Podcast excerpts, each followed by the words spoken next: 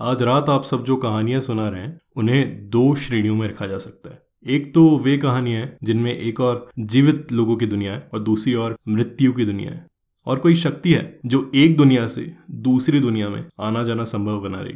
भूत, प्रेत आदि भी इसी श्रेणी में आते हैं। दूसरी तरह की कहानियों में पराभौतिक क्षमता, पूर्वाभास और भविष्यवाणी करने की क्षमता शामिल है। आप सबकी सारी कहानियाँ इन्हीं दो श्रेणियों से संबंधित हैं।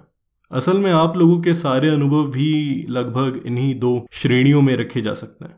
मेरे कहने का अर्थ है, जिन लोगों को भूत दिखते हैं, उन्हें केवल भूत ही दिखते हैं। उन्हें कभी किसी अनहोनी का पूर्वाभास नहीं होता। दूसरी ओर, जिन्हें ऐसा पूर्वाभास होता है, उन्हें कभी भूत नहीं दिखते।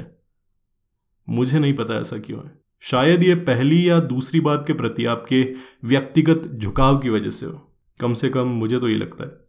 पर कुछ लोग इन दोनों में से किसी श्रेणी में नहीं आते। उदाहरण के लिए मुझे ही ले लें। अपने तीस बरस की उम्र में मैंने कभी कोई भूत नहीं देखा, न ही मुझे कोई पूर्वाभास हुआ, या भविष्यवाणी करने वाला कोई सपना ही आया।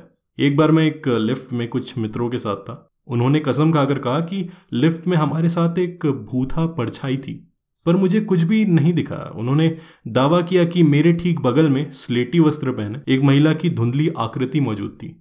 पर हमारे साथ कोई महिला उस लिफ्ट में थी ही नहीं। कम से कम मुझे तो कोई आकृति नहीं दिखी। मैं और मेरे दो अन्य मित्र, हम तीन ही उस लिफ्ट में मौजूद थे। मैं मज़ाक नहीं कर रहा और मेरे दोनों मित्र ऐसे लोग नहीं थे जो मुझे डराकर बेवकूफ़ बनाने के लिए झूठ बोले। तो ये सारा मामला बेहद असामान्य था। पर असली बात यही है कि मुझे आज तक कोई भूत दिखाई ही नहीं दिया। पर एक बार की बात है, केवल एक बार, जब मुझे ऐसा डरावना अनुभव हुआ था कि मेरी घिग्गी बन गई थी।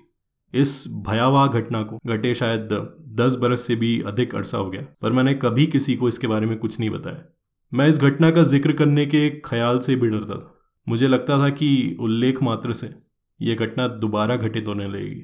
इसलिए मैं इतने साल चुप रहा। लेकिन आज रात आप सभी ने अपना अपना कोई भयावह किस्सा, भयावह अनुभव सुनाया है। और मेजबान होने के नाते मेरा भी यह फ़र्ज़ है कि मैं अपना ऐसा ही कोई अनुभव आप सबको सुनाऊं। तो प्रस्तुत है मेरे उस डरावने अनुभव की कहानी। 1960 के दशक के अंत में छात्र आंदोलन अपने पूरे शबाब पर था। ये वही समय था जब मैंने विद्यालय की शिक्षा पूरी कर ली।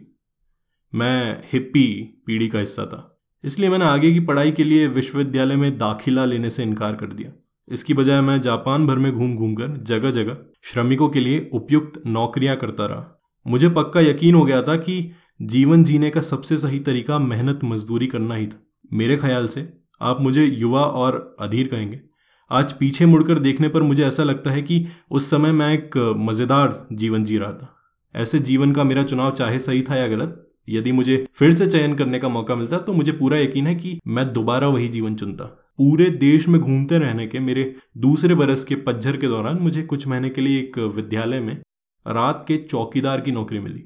यह विद्यालय निगाता क्षेत्र के एक छोटे से शहर में था।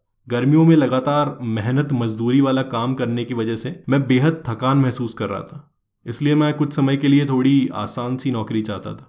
रात के समय चौकीदार का काम करने के लिए विशेष कुछ नहीं करना पड़ता। दिन के समय मैं स्कूल के परिचारक के दफ्तर के कमरे में सो जाता था। रात में मुझे केवल दो बार पूरे विद्यालय का चक्कर लगाकर यह सुनिश्चित करना होता था कि सब कुछ ठीक है। बाकी बचे समय में मैं संगीत सुनता, पुस्तकालय में जाकर किताबें पढ़ता और जिम में जाकर अकेले ही बास्केटबॉल खेलता। किसी स्कूल में पूरी रात अकेले रहना इतना बुरा भी नहीं होता। क्या मैं भयभीत था? बिल्कुल नहीं। जब आप अठारह या उन्नीस साल के होते हैं तो आपको किसी चीज़ की परवाह नहीं होती। मुझे नहीं लगता कि आप में से किसी ने रात में चौकीदार के रूप में काम किया होगा, इसलिए मुझे आपको चौकीदार के काम काज के बारे में बता देना चाहिए। आपको रात को रखवाली करते हुए दो चक्कर लगाने होते हैं। एक नौ बजे, दूसरा तीन बजे। यही आपका कार्यक्रम होता है। जिस विद्यालय में मुझे नौकरी मिली थी, उसकी एक पुख्ता मंजिला इमारत थी। उसमें लगभग बीस कमरे थे।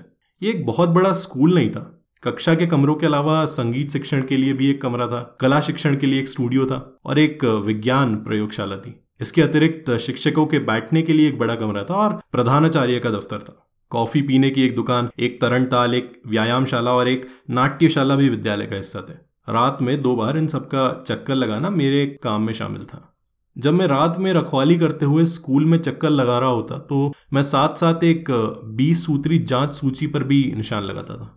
शिक्षकों के बैठने का कमरा चेक विज्ञान प्रयोगशाला चेक मुझे लगता है मैं परिचारक के कमरे के बिस्तर पर बैठे बैठे भी चेक के निशान लगा सकता था। तब मैं रात में विद्यालय का चक्कर लगाने की जहमत से बच जाता। लेकिन मैं इतना गैर जिम्मेदार व्यक्ति नहीं था। यूँ भी विद्यालय का चक्कर लगाने में इतना समय नहीं लगता था। इसके अलावा यदि कोई रात में चोरी के इरादे से स्कूल में घुसा था तो जवाबदेही तो मेरी बनती। जो भी हो, हर रात मैं दो बार, नौ बजे और तीन बजे, रखवाली करते हुए पूरे विद्यालय का चक्कर लगाता था। मेरे बाएँ हाथ में टॉर्च होती, जबकि दाएँ हाथ में लकड़ी की एक पारंपरिक तलवार होती। मैंने अपने स्कूल के दिनों में पारंपरिक तलवारबाजी सीखी थी, इसलिए मुझे किसी भी हमलावर को भगा देने की अपनी योग्यता पर पूरा भरोसा था। यदि कोई हमलावर पेशेवर नहीं होता और उसके पास असली तलवार होती तो भी मैं उससे नहीं घबराता। याद रखिए, उस समय मैं युवा था। अगर आज की तारीख में कुछ ऐसी बात हो जाए तो मैं ज़रूर वहाँ से भाग जाऊँगा। खैर यह घटना अक्टूबर महीने की एक तूफानी रात में घटी। असल में साल के इस माह के हिसाब से मौसम बेहद उमस भरा था। शाम से ही मच्छरों के झुंड मंडराने लगे। मुझे याद है, मैंने मच्छरों को भगाने वाली कई टिकिया जलाई, ताकि इन बदमाशों को दूर रखा जा सके। बाहर आंधी का कर्ण भेदी शोर था। तरण ताल का दरवाज़ा टूटा हुआ था और तेज हवा में खटाखट बज रहा था। मैंने सोचा कि कील ठोककर दरवाजे को दुरुस्त कर दूँ, लेकिन बाहर घुप अंधेरा था, इसलिए वो दरवाज़ा सारी रात यूँ ही बचता रहा। उस रात नौ बजे रखवाली के लिए लगाए गए स्कूल के चक्कर में सब ठीक ठाक रहा। मैंने जाँच सूची के सभी बीस मदों पर चेक का साफ़ निशान लगा दिया। सभी कमरों के दरवाजों पर ताला लगा था और हर चीज़ अपनी जगह पर थी, कुछ भी अजीब नहीं लगा। मैं वापस परिचारक के कमरे में गया, जहाँ मैंने घड़ी में तीन बजे उठने के लिए अलार्म लगाया। बिस्तर पर लेटते ही मुझे नींद आ गई। तीन बजे अलार्म बजने पर मैं जग तो गया, लेकिन मुझे कुछ अजीब महसूस हो रहा था। मैं आपको ठीक से ये समझा नहीं सकता, लेकिन मुझे कहीं कुछ अलग सा लगने लगा। मेरा उठने का मन भी नहीं हो रहा था। ऐसा लग रहा था जैसे कोई चीज़ बिस्तर से उठने की मेरी इच्छा को दबा रही थी। आमतौर पर मैं उछलकर बिस्तर से उठ खड़ा होता हूँ, इसलिए मैं कुछ समझ नहीं पा रहा था। मुझे खुद को धक्का देकर बिस्तर से उठाना पड़ा, ताकि मैं स्कूल की रखवाली वाला तीन बजे का चक्कर लगाने जा सकूँ। बाहर तरण ताल का टूटा दरवाज़ा अभी भी तेज हवा में बज रहा था और उसके बजने की आवाज़ अब पहले से अलग लग रही थी। कहीं ना कहीं कुछ तो ज़रूर अजीब है। बाहर जाने के प्रति अनिच्छुक होते हुए मैंने सोचा, किंतु फिर भी मैंने अपना मन बना लिया कि चाहे कुछ भी हो जाए, मुझे अपना काम करने जाना ही है। यदि आप एक बार अपने कर्तव्य से विमुख हो गए तो आप बार बार अपने कर्तव्य से विमुख होंगे। और मैं इस झमेले में नहीं पढ़ना चाहता था। इसलिए मैंने अपनी टॉर्च और अपनी लकड़ी की तलवार उठाई और विद्यालय का चक्कर लगाने के लिए निकल पड़ा। ये वाकई बहुत अजीब सी रात थी। जैसे जैसे रात गहरी हो रही थी, हवा की रफ्तार बेहद तूफानी होती जा रही थी और हवा में नमी भी बढ़ती जा रही थी। मेरे शरीर में जगह जगह खुजली होने लगी और किसी भी चीज़ पर अपना ध्यान केंद्रित कर पाना मेरे लिए मुश्किल होने लगा।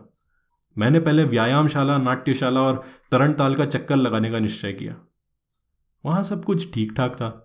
ताल का अध टूटा दरवाज़ा, तूफानी हवा में इस तरह लयहीन सा बज रहा था जैसे उसे पागलपन का दौरा पड़ा हो। उसके बजने की आवाज़ डरावनी और अजीब लग रही थी।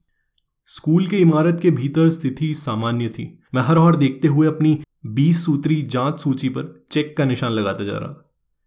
हालाँकि मुझे कहीं कुछ अजीब लग रहा था, लेकिन वास्तव में अब तक ऐसा कुछ भी नहीं हुआ जिसे अजीब कहा जाता। चैन की सांस लेकर मैं परिचारक के कमरे की ओर लौटने लगा। मेरी जाँच सूची में अब केवल जगह विज्ञान प्रयोगशाला बच गई थी। ये प्रयोगशाला इमारत के पूर्वी हिस्से में कॉफ़ी पीने की दुकान के बगल में स्थित थी। परिचारक का कमरा यहाँ से ठीक उल्टी दिशा में पड़ता था। इसका मतलब था कि लौटते हुए मुझे पहली मंजिल के लंबे गलियारे को पार करना था। वहाँ घुप अंधेरा था। जब आकाश में चाँद निकला होता तो उस गलियारे में हल्की रोशनी होती थी। पर जब ऐसा नहीं होता तो वहाँ कुछ भी दिखाई नहीं देता। उस रात भी घुप अंधेरे में आगे का रास्ता देखने के लिए मुझे टॉर्च की रोशनी का सहारा लेना पड़ रहा था। दरअसल, मौसम विभाग के अनुसार उस इलाके में एक चक्रवात के आने का अंदेशा था। इसलिए चाँद दिखाई नहीं दे रहा था।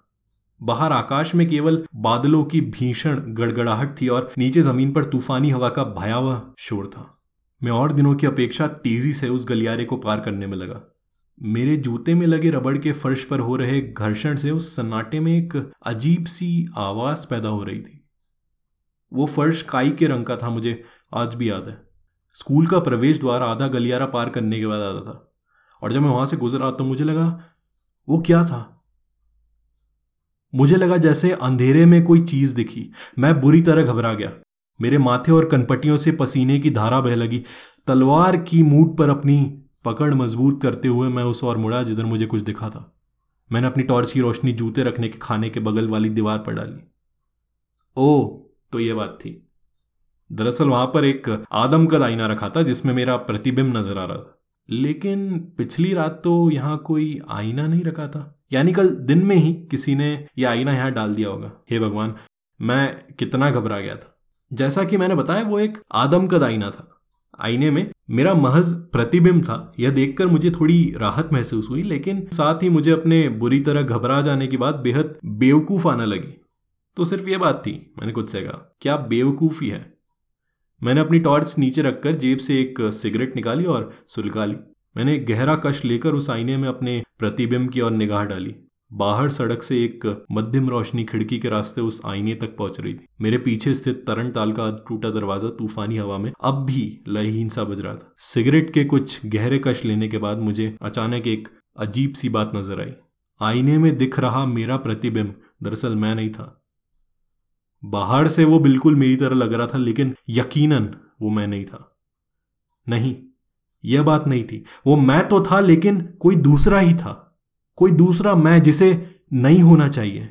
मुझे नहीं पता मैं आपको कैसे समझाऊं, मुझे उस समय कैसा महसूस हो रहा था यह बयान कर पाना कठिन है। जो बात मैं समझ पाया वो ये थी कि आईने में मौजूद वो प्रतिबिंब मुझे बे इंतहा नफरत की नज़रों से देख रहा था। उसके भीतर भरी घृणा अंधेरे समुद्र में तैर रहे किसी हिमखंड सी थी। एक ऐसी नफरत जिसे कोई कभी मिटा न सके। मैं कुछ देर वहाँ हक्का बक्का सा खड़ा रहा। मेरी सिगरेट मेरी उंगलियों से फिसलकर फर्श पर गिर पड़ी। आईने में मौजूद सिगरेट भी फर्श पर गिर पड़ी। एक दूसरे को घूरते हुए हम वहाँ खड़े रहे। मुझे लगा जैसे किसी ने मेरे हाथ पैर बाँध दिए हो। मैं हिल भी नहीं पा रहा था। आखिर उसका हाथ हिला। उसके दाएँ हाथ की उंगलियों ने उसकी ठोड़ी को छुआ और फिर एक कीड़े की तरह धीरे धीरे वो उंगलियाँ उसके चेहरे की ओर बढ़ी अचानक मैंने महसूस किया कि मेरी उंगलियाँ भी ठीक वैसी ही हरकतें कर रही थी। गोया, मैं आईने में बैठे व्यक्ति का प्रतिबिंब था और वो मेरी हरकतों पर कब्जा करने की कोशिश कर रहा था। भीतर से अपनी अंतिम शक्ति एकत्र करके मैं ज़ोर से चीखा और मुझे अपनी जगह पर जकड़ रखने वाले बंधन जैसे टूट गए। मैंने अपने हाथ में पकड़ी, लकड़ी की तलवार उठाई और उस आदमकद आईने पर ज़ोर से दे मारी। मैंने कांच के चटक कर चूर चूर होने की आवाज़ सुनी, पर अपने कमरे की ओर बेतहाशा भागते हुए मैंने पीछे मुड़कर नहीं देखा। कमरे में पहुँचते ही मैंने दरवाज़ा भीतर से बंद किया और बिस्तर पर पड़ी रजाई में घुस गया। हालाँकि मुझे अपनी जलती सिगरेट के वहाँ फर्श पर गिर जाने की चिंता हुई, पर अब मैं वहाँ वापस तो किसी हालत में नहीं जाने वाला बाहर तूफानी हवा प्रचंड वेग से शोर मचाती रही। ताल का अध टूटा दरवाज़ा भी सुबह तक बोराया और लहीन सा उसी तरह बचता रहा। मुझे पूरा विश्वास है आपने मेरी कहानी का अंत जान लिया होगा। वहाँ कोई आईना था ही नहीं। सूर्योदय होने के पहले ही चक्रवात का कहर खत्म हो चुका था। तूफानी हवा चलनी बंद हो गई थी और बाहर एक दुभला दिन निकल आया। मैं स्कूल के मुख्य द्वार पर गया। मेरी उंगलियों से फिसल कर गिर गई सिगरेट का टुकड़ा अभी भी वहीं था। मेरी टूटी हुई तलवार भी वहीं पड़ी थी, लेकिन वहाँ कोई आईना नहीं था। टूटे हुए कांच के टुकड़े भी नहीं थे। बाद में पूछताछ करने पर मुझे पता चला कि वहाँ कभी किसी ने कोई आईना रखा ही नहीं था। मैंने वहाँ जो देखा वो भूत नहीं था, वो तो मैं ही था। मैं इस बात को कभी नहीं भूल पाता कि मैं उस रात कितना डर गया था। जब भी वो रात मुझे याद आती है, मेरे जहन में यही विचार कौनता है कि विश्व में सबसे डरावनी चीज़ हमारा अपना ही रूप है।